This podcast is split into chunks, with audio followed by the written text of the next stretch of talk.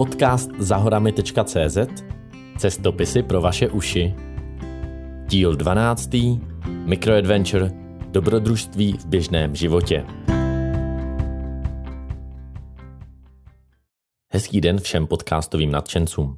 Zdraví Kuba Venglář, zahorami.cz Dnešní příspěvek nebude ani tak cestopisem, jako spíše trochou inspirace. Ta se týká microadventures což se dá česky přeložit jako mikrodobrodružství nebo malá dobrodružství. Hned na úvod je dobré se přiznat, že nejsem autorem tohoto konceptu. Na myšlenku Microadventures mě přivedl můj kamarád Lukáš a ten jí má od britského dobrodruha Alastara Humprise, který je velkým šířitelem tohoto nápadu. Ještě o něm bude řeč. A ještě než se pustíme do hlavní části dnešní epizody, připomínám stránku zahorami.cz lomeno poslouchám, to kdybyste chtěli podpořit tvorbu těchto podcastů. Zpátky k tématu. O čem to teda celé je? Zážitky a dobrodružství nemusíme automaticky hledat na druhém konci světa. Některé nás mohou překvapit hned za humny nebo rovnou za nejbližším rohem.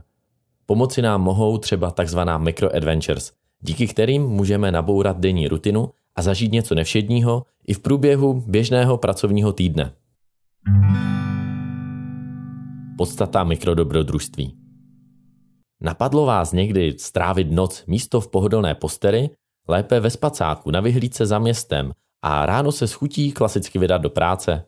Nebo nastoupit na náhodný autobus a zjistit, co čeká na konečné?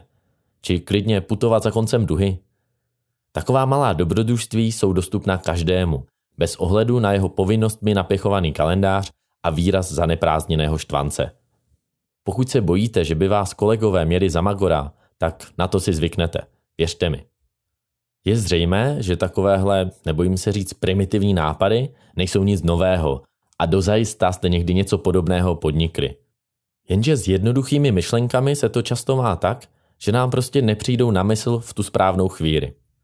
Proto se britský cestovatel Alastar Humphreys rozhodl, že celý nápad Microadventures zaslouží větší popularitu.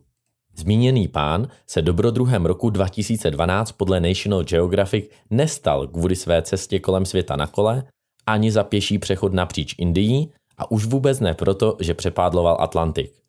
Naopak, ocenění se zasloužil tím, že celý rok nevytáhl paty z rodné Británie a ukázal lidem, že když se pořádně rozhlédnou, najdou dobrodružství všude.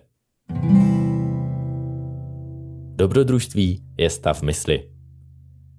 Uniknout ze stereotypu nutně neznamená předložit v práci výpověď a na pár měsíců zmizet do neprobádaných dálav.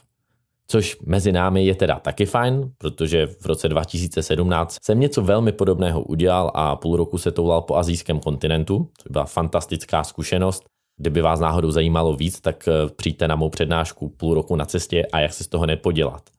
Od té doby jsem ale tady v České republice a i když vyrážím pochopitelně na třeba měsíční výlety, tak mezi nimi jsem doma, pracuju a potřebuju fungovat. A zjišťuju, že objevovat můžu kdekoliv. Stačí chtít a být otevřen novým zkušenostem. Ať už se jedná o záležitosti mentální, fyzické nebo kulturní. Celé je to o tom udělat něco, co by mě běžně nenapadlo a tak se přiblížit hlavní myšlence zakladatele Microadventures, který říká, že dobrodružství je jen stav mysli. Je to ohromná zábava pozorovat zmatené tváře kolegů, když jim vyprávíte, jak jste si omylem ráno zajeli a místo čekání na zpáteční autobus jste se do kanclu raději vypravili hodinovým pochodem po starých kolejích spolu s ťapajícími bažanty. Ani přijít do školy lehce očouzený od večerního ohně v ústí jeskyně není žádná ostuda.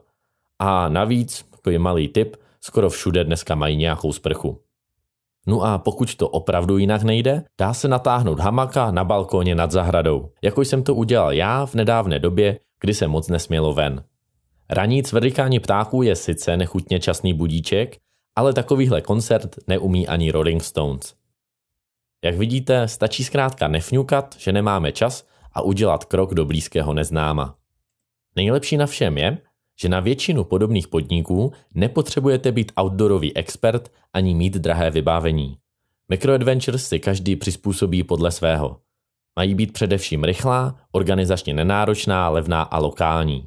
Zkrátka, dokud máte na zřeteli její hlavní cíl, což je pobavit se, zrelaxovat a případně zdolat nějakou výzvu, nemůžete udělat krok vedle.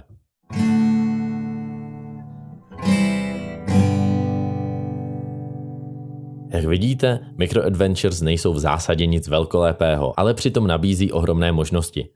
Mně se strašně líbí ústřední myšlenka, která je v zásadě o nastavení mysli do módu, kdy klidně libovolně ujetý pidi nápad může vést k zajímavému zážitku.